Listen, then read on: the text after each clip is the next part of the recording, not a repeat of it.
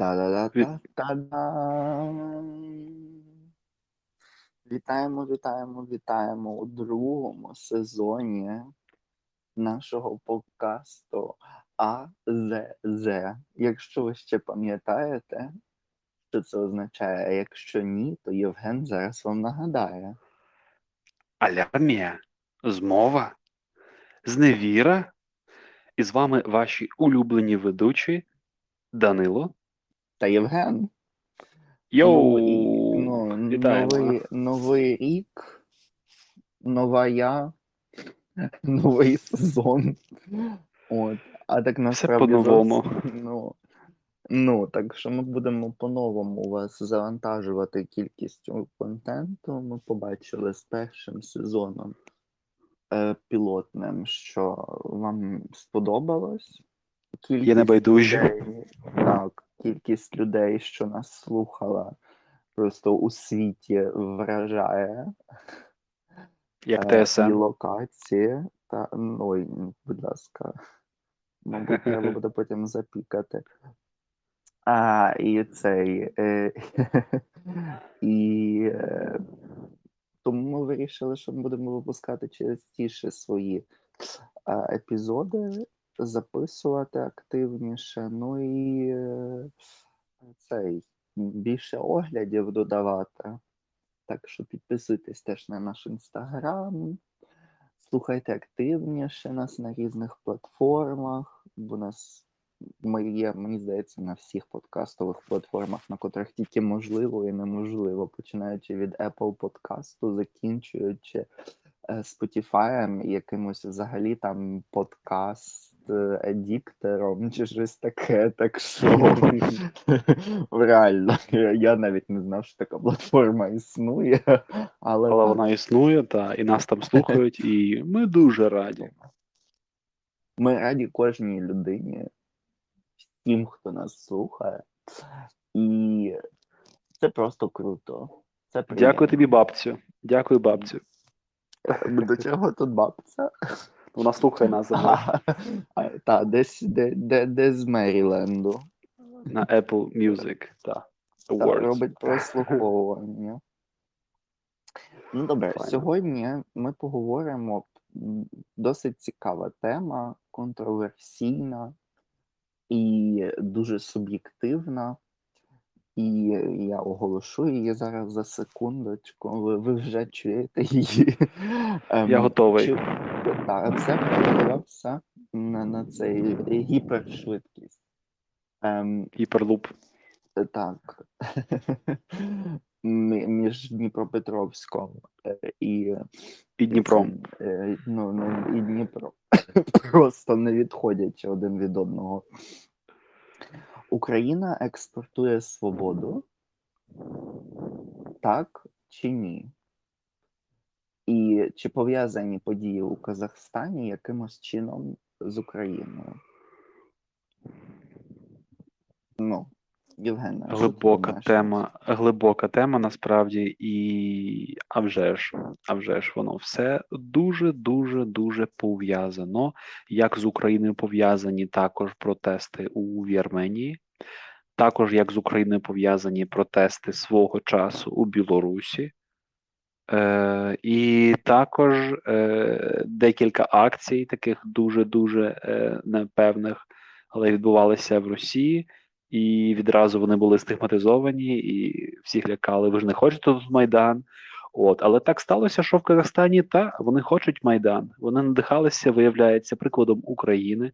У Тайвані теж, до речі, дуже дуже далеко від пострадянського простору, теж надихалися е, прикладом України. Тайвань та Гонконг.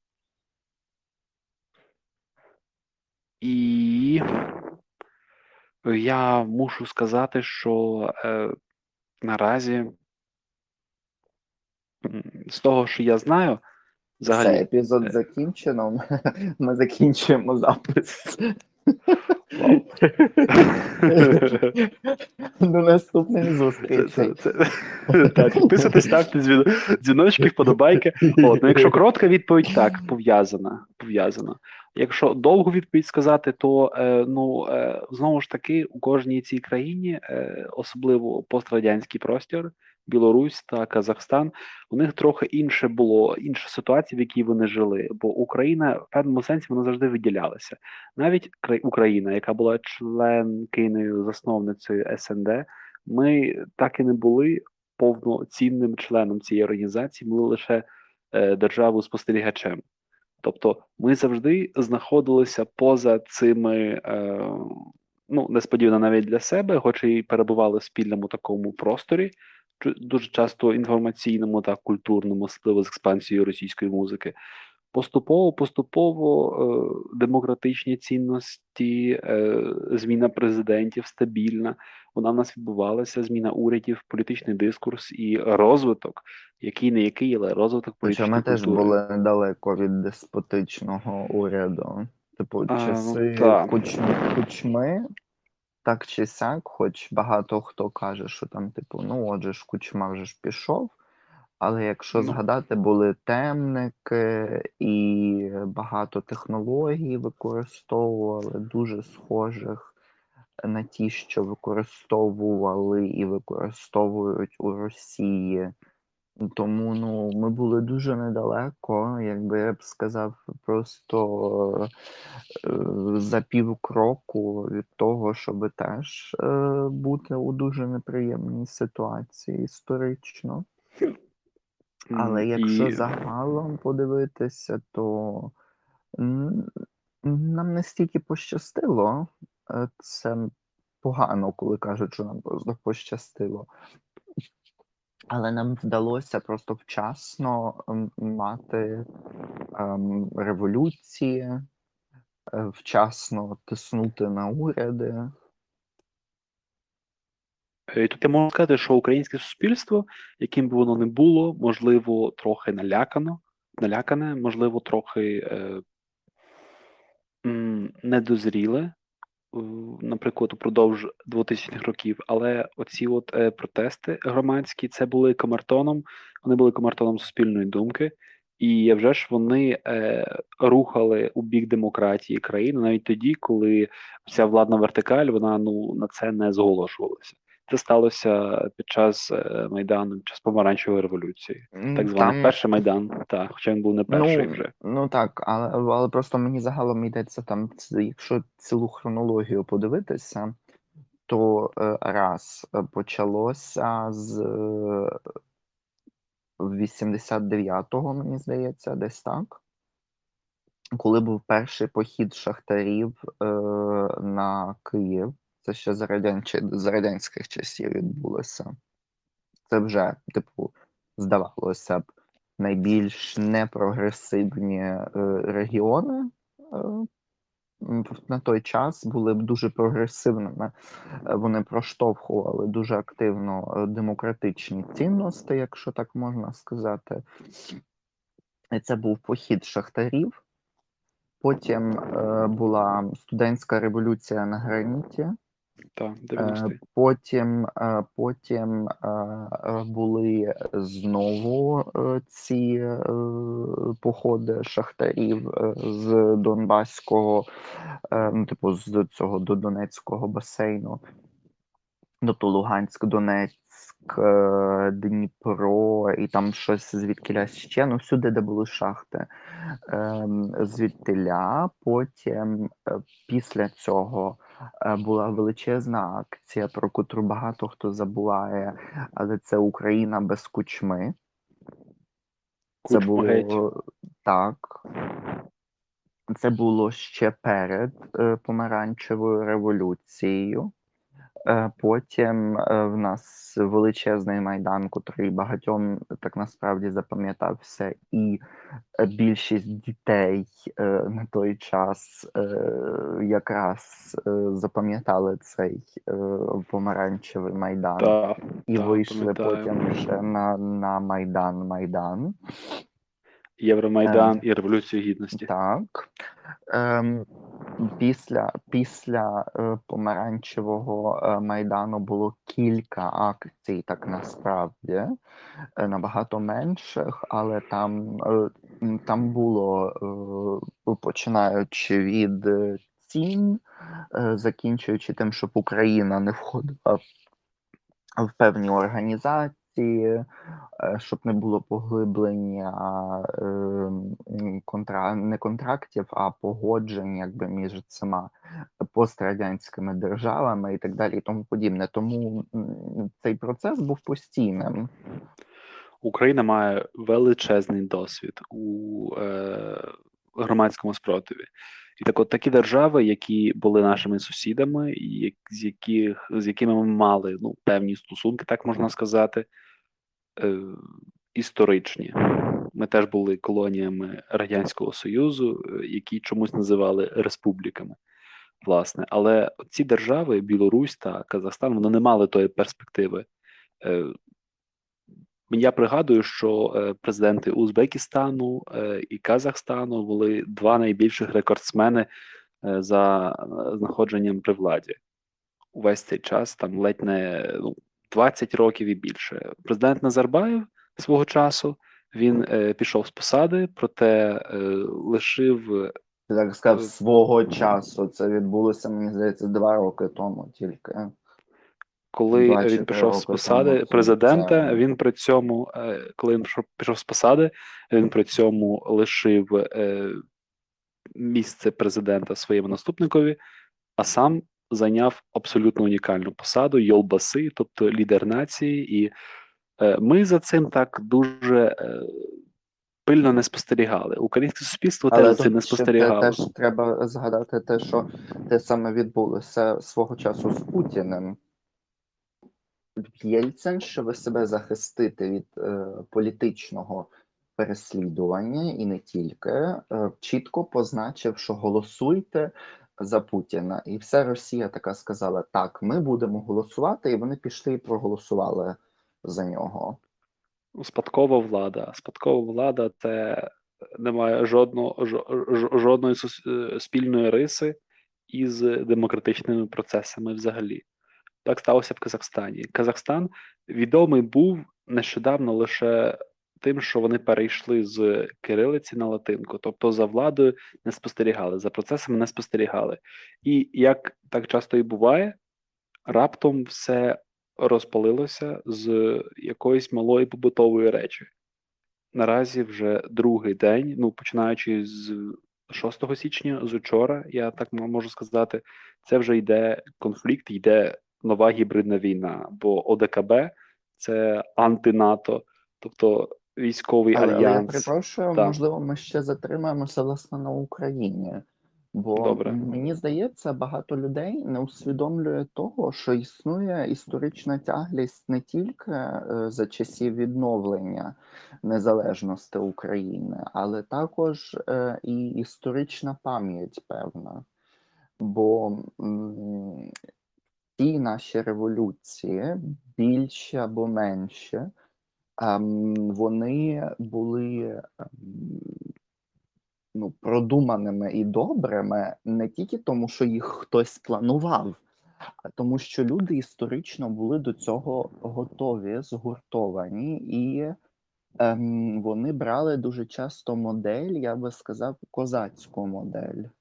Тобто за кожним разом, коли починається якась революція, з'являється наметове містечко, з'являються люди, котрі швиденько е, починають, е, ну, типу, не протестують, але вони починають приносити продовольчі якісь продукти, утеплення, е, чай, там, ну, типу, ну, багато всього. І це утворюється ціла система. От навіть просто згадати останній е, Майдан, мені йдеться про Революцію Гідності, там все теж було, було продумано. Навіть коли інтернет відключали, то були люди, котрі домовлялися, наприклад, про Wi-Fi, щоб його ну, дозволяли робити.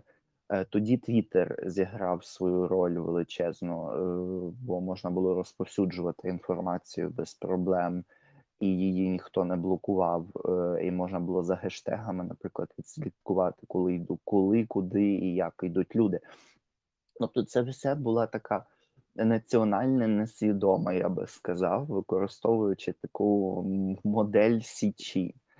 І тому, Е. мені здається, ці революції вони були Ну, вони були приречені на успіх.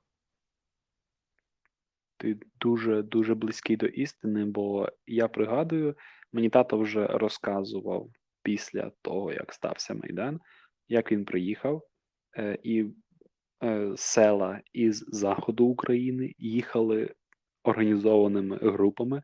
Наприклад, є ціла вулиця, і от чоловіки, там 5-6 чоловіків звідти їде, там селиться, потім їде назад, і нова зміна їде вже нова, нова вулиця, де свої чоловіки. От це модель козацьких сотень. і Там якраз і утворювалися сотні. І тато розказав, ну, тобто е, поділ територіальний, адміністративно-територіальний, який існував ще тоді, коли була Гетьманщина, і коли існували оці от утворення, полки, сотні і так далі, яке от як їх виселили колись козаків туди, розкозачили, і так от воно зберіглося, оця от народна пам'ять. Е, можливо, я щось додумаю, е, але аналогія абсолютно пряма, точна, і е, оця от готовність вона зіграла свою вирішальну роль. Ну, згуртованість те, чого не було, наприклад, ем, у білорусів не було укріплень, не існувало жодного е, плану чіткого. Ем, там не треба обов'язково захоплювати відразу мерії або робити якісь такі незрозумілі речі. Але загальний план дій, ну він повинен бути. І мусять бути якісь, ну, я не можу сказати головні революції, але мусить бути так, щоб революція не перейшла в одні руки. Але з іншого боку, там мусять бути певні керівники, котрі керують там серії, щоб люди не пішли вже на якісь просто тотальний вандалізм, е, котрий нікому не потрібен, бо це все потім треба відновлювати. Але з іншого боку, щоб кроки були відповідними. В мене трохи радикальний підхід, бо якщо відбувається революція, тут вже не до обертання з міліціонерами, поліцейськими чи ще кимось, бо вона відбувалася не на пустому місці, і можна сказати, що е, опресивний режим він остогид, а вже ж. І завжди має бути набір е, пунктів, вимоги, хоча то не завжди теж є, але загалом мають бути певні дії. Якщо ви не робите те, ми йдемо далі. Якраз захоплення будівель це одна з е, таких ознак, які в нас відбувалися, про які символізують, сигналізують навіть перехід е, влади до, наприклад, стихійно створених там комітетів чи ще чогось. От цього не відбулося в Білорусі зовсім взагалі. Там сталося так, що люди спеціальні стояли і знімали на камеру е, тих от протестантів. Е, Ті з ними підходили, розмовляли. Виявилося потім, що їхні обличчя були задокументовані, і їх потім хапала поліція, коли закінчилася активна фаза. Цього не сталося в Казахстані. Зараз ми бачимо вже спроби захоплення теле, е, телебашт, захоплення аеропортів і, і так далі. Тобто, і, і е, брали в полон е, військових і поліцейських також. Брали Е, Я, щити. я, з я, з тобою, я з тобою повністю погоджуюсь тут, але мається на увазі, е, ці всі дії вони повинні бути співмірними, не так, що почалася революція, і ця вся стихія просто починає бомбити все по дорозі. Це у 2000, котрому було 2002 чи 2003, коли е, в Росії там теж якась була типу стихійна якась акція, і вона закінчилась тим, що в них там в Москві чи в Пітері все було просто кілька вулиць повністю розбомблених. Кл- Ну, типу, ну, ну це не має сенсу, якщо це крок за кроком. Ви держава, чи ще не держава, а опресивний апарат не виконує чогось, тоді йдемо далі. Але теж, ну, типу, це неможливо перетворити все на руїну Я погоджуюсь. бе- а, без, власне, без вірю, жодної причини. Я вірю в те, що це є саморегулююча себе система, і а вже ж ну, є, є завжди центр, і є якісь речі, які можна контролювати і не можна. І, власне, щодо вандалізму, так таку тобі річ скажу: це е, новини з Казахстану, те, що я зараз читаю в Телеграмі. Е, була використана спеціальна спецоперація проти е, е, протестантів, аби їх дискредитувати, бо е, силовикам були випущені з тюрем е, в'язні, яких використали для вандалізму і також для нападів на декілька там, наприклад, застав чи блокпостів, е, щоб потім були дуже добрі кадри задокументовані вандалізму, е, кілька яскравих е, стайл. та, та, та, та, та. Хоча та тітушки в нас були, там їх звозили, бувало там охоронців, наприклад, з підприємств. От. І мені здається, мені треба пригадати, е, у нападі на Маріїнський палац 18 лютого 2014 року, тоді якраз були, були використані. е, Або ну, злочинці, або, здається, навіть в'язні, е, які напали на людей, і там були жахливі кадри. От і от ця технологія тоді, коли ще Янукович, тодішній президент України, двічі легітимний, як він сам сказав, і його е, ідеологічні брати з е, Росії, з держави-терористки, тоді вони не розробили от е, план протидій, вони не швидко реагували. Тепер вже наразі ця технологія була е, вдосконалена, і те, що я бачив в Казахстані, воно переходить просто в якусь нову іншу фазу, просто фазу вуличних боїв. І те, Ну, що вони, Укра- ну, типу, вони напевно, що будь-який опресивний режим дивиться е, на те, де відбуваються революції, вони вчаться на чужих помилках. Ну, типу, там роз, розумні люди е, працюють, котрі не хочуть втратити е, своєї е, влади, також криваві. І тут питання в тому, що чому ми від самого початку епізоду почали говорити про те, що Україна є е, експортеркою е, демократії у регіоні. Ну, по-перше, бо нам вдалися наші всі революції. Більшість пунктів цих е, революційних дій вони призвели до того, що ми виграли. Це раз.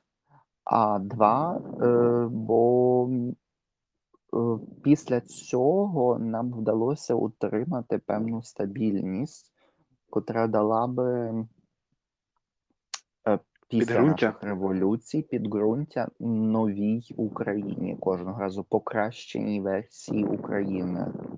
так. Абсолютно І, так відбувалося. Так, а вже ж як кожна революція, це два кроки вперед, крок назад. Тобто завжди відбувається відкочування. Але ну, ц- ну це неминуче. І деякі казахи, е, також білоруси свого часу дивилися за цим, за Україною. Ті, хто е, мали доступ, наприклад, або інтерес, спостерігали за Україною, і їхня перспектива і сприйняття України трохи відрізняється від нашої власної. Те, що я читав, там бачив е, в інтернеті з коментарів, виявляється, вони подобається е, Зеленський, президент України, якого ну, вже ж критикуємо ми, в тому числі. Е, Деякі казахи дивилися Слугу народа, цей серіал, який я не міг подивитися абсолютно, навіть заставки, там по, по 3-4 рази. Тобто, цей міф. Абсолютно крінжатина, але для них це сучасне, це от саме обличчя якої держави, якою їхня держава мала б бути, але вона не нею не є. Бо там 30 років один клан при владі це жахливо. І, і вони з цією ідеєю, з цією думкою, я вже ж я відчуваю. Ну мені здається, що в них існувала в колективному такому несвідомому е, думка про те, що ми не хочемо що робити, не, не хочемо жити так, як ми жили, і найближча держава демократична стала, яка є до них в регіоні в цьому, тобто Східна Європа, це Україна. Всі дивляться завжди на захід. І найпершою країною якраз це є не Росія, яка прямо на заході безпосередньо, але наступна держава, якою є Україна. І в цьому сенсі ми морально можемо підтримати всіх протестуючих, ми можемо е, ділитися порадами, просто слідкувати за цією ситуацією і вболівати за них, і також е, приймати їхній досвід теж. Це теж важливо, бо е, різного рівня провокації вони досі можуть очікуватися в Україні. От. І в такому на кінець я можу лише додати, що лише нещодавно, от е, коли підходив новий рік, всюди в інформаційній сфері е, йшли розмови про небезпеку нападу, про е, початок нової війни. І, на жаль, війна почалася нова. Нова гаряча точка це є Казахстан, там, де зараз війська ОДКБ, тобто Росії у першу чергу. Але водночас я бачу розпорошення уваги Росії, і вона далі вже не може тримати той режим сталий е, контроль над своїми, так би мовити, сателітами, яким одним з яких був Казахстан. І ці процеси далі будуть поглиблюватися. Я сподіваюся, що вони далі перейдуть на територію самої Російської Федерації, і, врешті-решт, е, Україна зможе, вона вже стала прикладом для держав е, Росії і держав пострадянського простору, е, прикладом е, демократії, і також вона стане провідником у західний світ. І я гадаю, я дуже сподіваюся, що такі самі протести будуть відбуватися, і дезінтеграція Російської Федерації, яка насправді не є федерацією, а просто тоталітарною диктатурою, е, вони далі будуть поглиблюватися, і Україна в цьому вже відіграла визначну роль. Визначну, яка ще буде досліджуватися ще істориками. Ну, і так. Це, це, це напевно. Україна відрізняється теж від тих всіх е, майже, на наш погляд, недореволюцій, е, котрі Мгм. відбулися у Білорусі, у е, Росії, те, що відбувається зараз у Казахстані, з багатьох параметрів. По-перше, що вони просто не до кінця заплановані. Е, Два, ну, типу, е, Євромайдан теж не був запланований. Але е, вже після 21 листопада було чітко зрозуміло, що певні кроки, певні, певні дії будуть зроблені щонайменше на найближчий час. І це було чітко зрозуміло, і це всі артикулювали. А тут це був е, стихійний протест проти того, що підняли е, ціни на, е, на газ, якийсь там спеціальний тип газу у західних провінціях Казахстану. І тепер починається, що от е, вони починають протестувати там, е, вони хочуть повернутися, повернутися до Конституції 93-го року, вони хочуть там щось ще змінити, вони хочуть, щоб ця влада повністю пішла. Але які дії, ну, типу, чим вони можуть е, тиснути на владу? Раз. І два, те, що різнить нас і різнить їх, протягом всіх цих років люди просто сиділи і чекали, як їхня держава, котра стала ем, незалежною від Радянського Союзу, е, звільнилася від радянської окупації. Всі ці роки вони нічого не робили. Ну, ну будьмо щирими, вони нічого не робили з нашої точки зору, з української. Вони не були незадоволені, ну, тобто вони не показували незадоволення своєю владою, вони не показували незадоволення що в того всього, що відбувається довкола. І е, те, це те, що відбувається в Україні, навіть після виборів е, таких, ем, я б сказав, фатальних виборів Зеленського, там, де так багато людей пішло і проголосувало власне е, за нього, ем, навіть його ж виборці вони його критикують. І це, мені здається, це основна ем, ідея будь-якої демократії. Навіть якщо ти робиш помилку, або якщо ти розумієш, що твій голос е, неправильно використовують, е, на тому, що ти вкинув свій голос до урни, не закінчується голосування і не закінчується демократія. Це тільки означає, що ми переходимо до наступного етапу, до контролю влади, для того, щоб вона просто не почала нас шантажувати як е, людей, як громадян цієї держави, як тих, котрі е, ну, типу, віддали голос і забули. Та демократія це боротьба. Україна продовжує цю боротьбу, а Казахстан цю боротьбу тільки починає. Ось такий висновок. Нам треба теж затримати цей, е, зафіксувати цей чудовий момент того, що ми можемо бути цими е, чудовими експортерами демократії у регіоні. І ми мусимо, мабуть, підтримувати дуже активно цей, е, ну, якби такі маленькі Сполучені Штати е, у Європі, котрі е, розповсюджують цю демократію і розповідають, що от вам це вдасться збудувати кращу державу і так далі. Це, це досить файно, і це би теж нас підняло е, дуже добре у нотуваннях серед інших держав Європи. Так що це досить добрий шлях такої реклами самих себе. Ну, думаю, тут можна перейти трошечки до, до, до такої заключної фази. Як ти думаєш, Казахстану вдасться чи не вдасться? Якщо вдасться, то як? А якщо не вдасться, то чому? Ну, насправді це дуже невдячна справа робити прогнози, бо може Ну, але статися просто з цікавості, це ж подкаст, а вже що будь-що. Може зараз метеорит статися. і буде Ну, як по та, фільмі вже. Don't Look It Up, просто взагалі землю знесе, тому ну якби Е, це може нас не цікавить, але це просто з нашої ну, з нашого пункту, от, з українського бачення. Я от що нам здається, от як хреститися? м, я би я б був обережний все ж таки з прогнозами, але у першу чергу, що необхідно е, казахським е, протестантам зробити, козацьким натхнення просто е, всотою, коли дивлюся на ці кадри, і також хапаю флешбеки і певний сум, бо насправді це дуже початок, це тільки початок боротьби.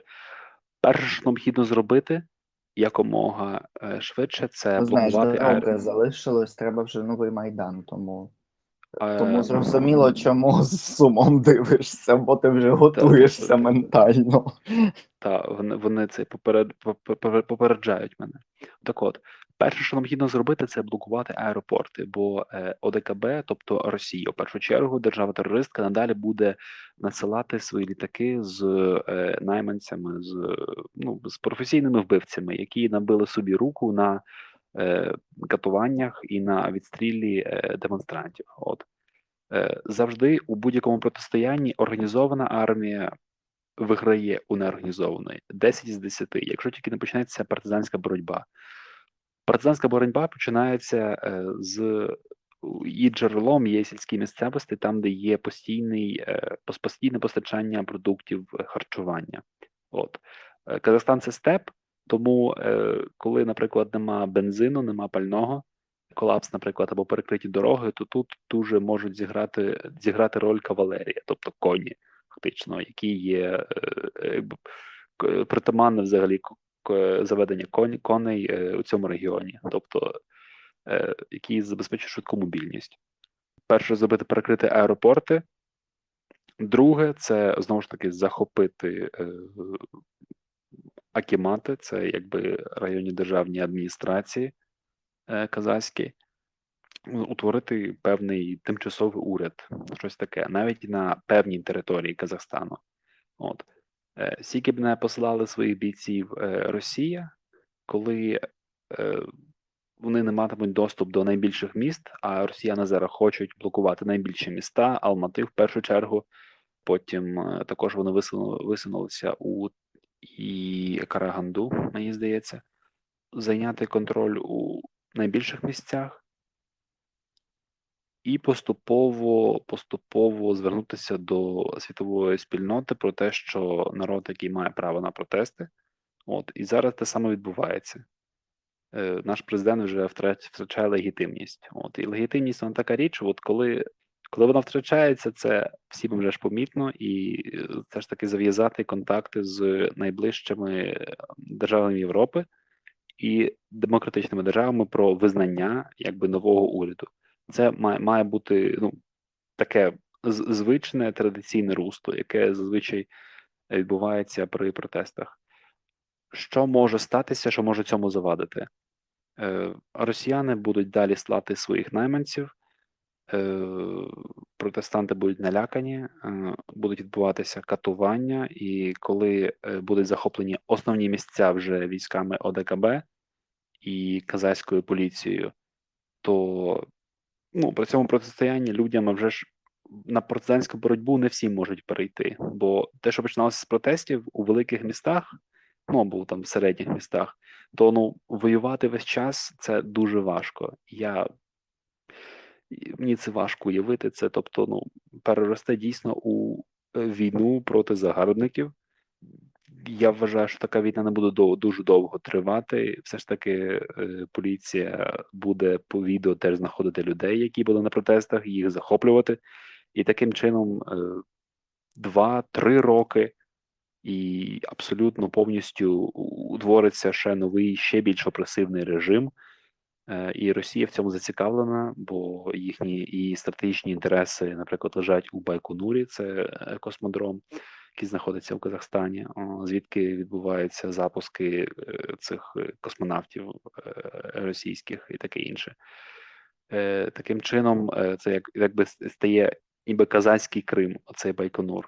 Отже, і Росія веде туди свої війська, утворить там ще кілька військових баз, і це може це може призвести до того, що режим буде законсервований, і наступні протести будуть. Ну я не можу уявити собі через 5-10 років, хіба що, або невідомо взагалі коли, бо у народній пам'яті буде завжди жити е, це ці от спогади про поразку і про е, нелюдські катування, які потім будуть. А почнуться потім репресії, і ця країна перетвориться в одну велику військову базу. Тобто, ну, то тою, якою є наразі, стає, стає, консервується і стає Білоруссю. Я бажаю всього найкращого казахському народові. Е, проте мені здається, що час грає проти них.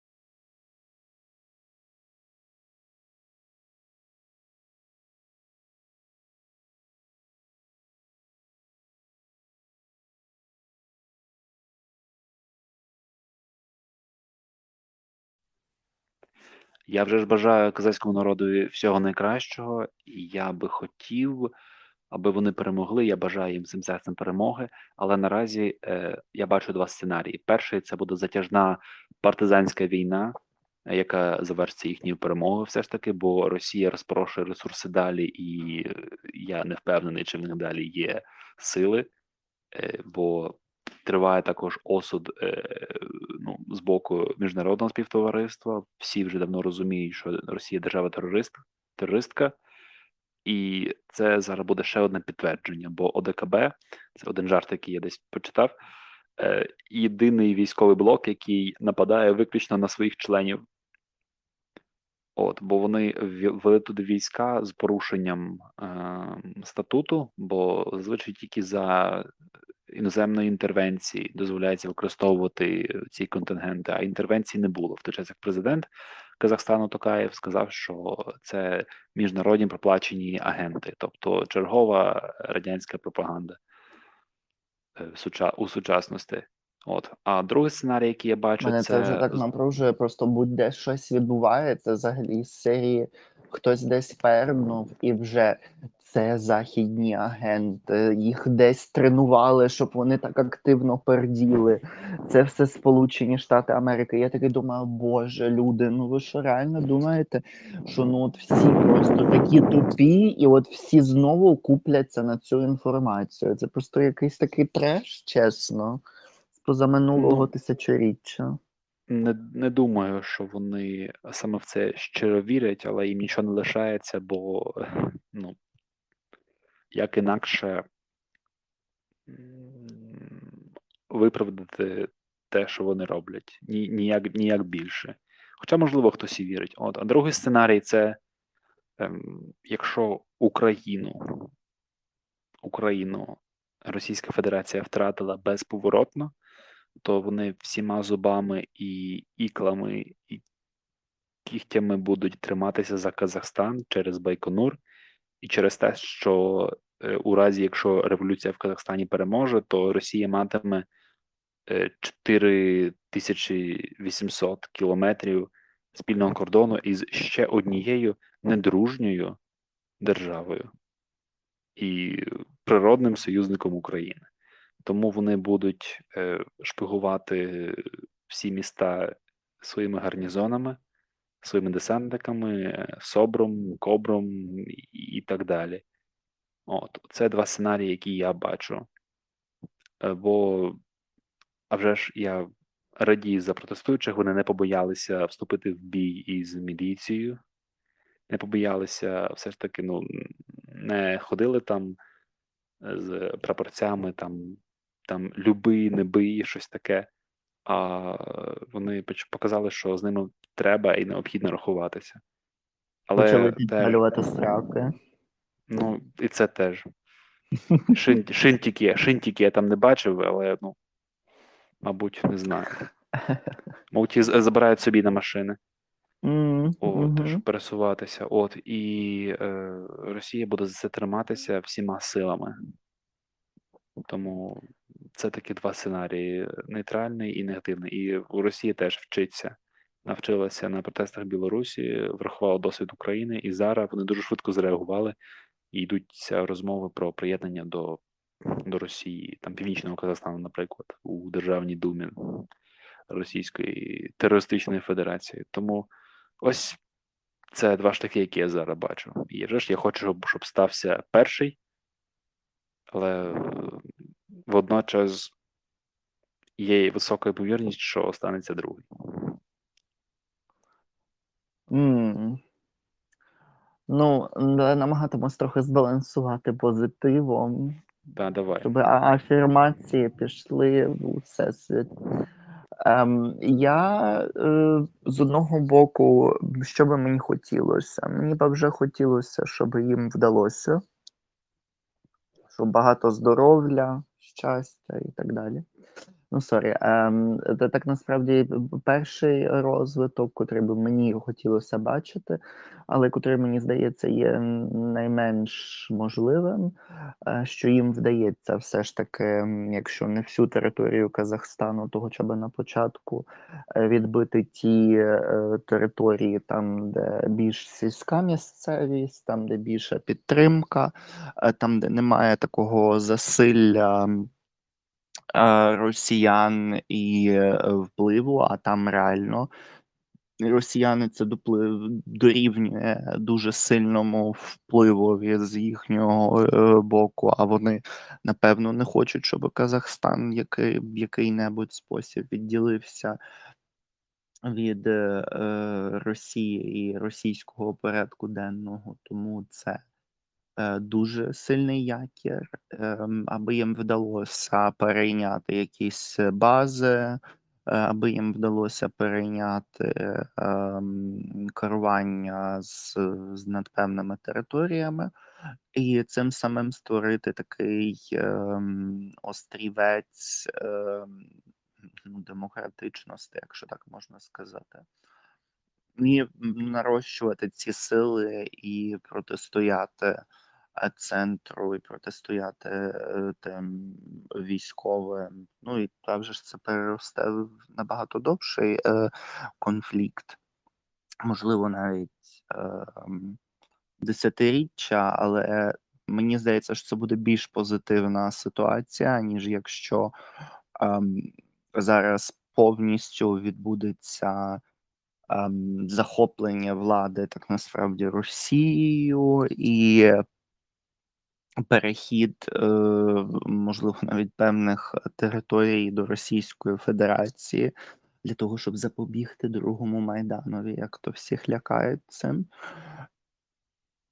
І друга ситуація менш позитивна. Не забуваємо, що Казахстан має кордон не тільки з Росією, він має його ще з КНР. Тому там все набагато гірше. З одного боку, ми маємо дуже недружню Росію, величезний кордон, потім дуже недружній Китай, котрий вже має е, там е, це східний Казахстан.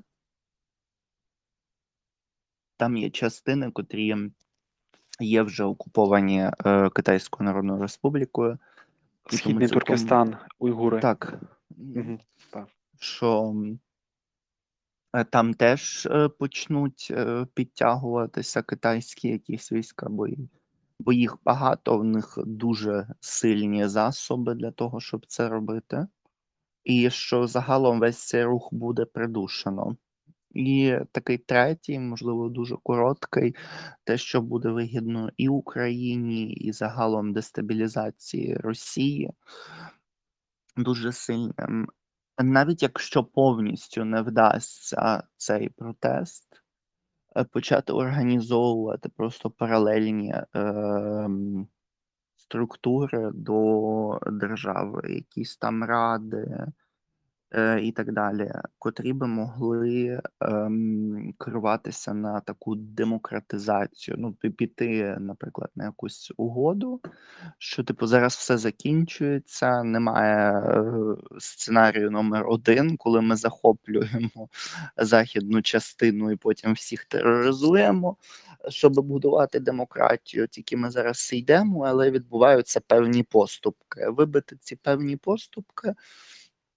Е, Росія напевно, що подумає, ай, ми там і так всіх надуримо, е, але це не відбудеться, і просто я не знаю, з якихось там 5-6 років у е, державі почнуться повільні, але все ж таки зміни до лібералізації, до відходу від е, кланового керування і так далі, і тому подібне. Але це дуже складний процес. Ну, як питання, чи їм вдасться. Ну, загалом, на превеликий жаль, це не дуже позитивні прогнози, як для них. І ну, ну мені, мені просто шкода, що е, вдалі десь ще існують е, країни, де е, нема демократії, і люди не мають права до, до того, аби бути вільними. Зі свого боку, ми можемо надати будь-яку моральну підтримку, як українці. Ми маємо це зробити, прихистити політичних біженців або допомогти діаспорі казахській в Україні, аби існувало принаймні всеохоплююче освітлення тих подій, неопереджене і орієнтоване на те, щоб допомогти саме протестуючим от, проти чергової, чергового гулагу, який там утворюється зараз.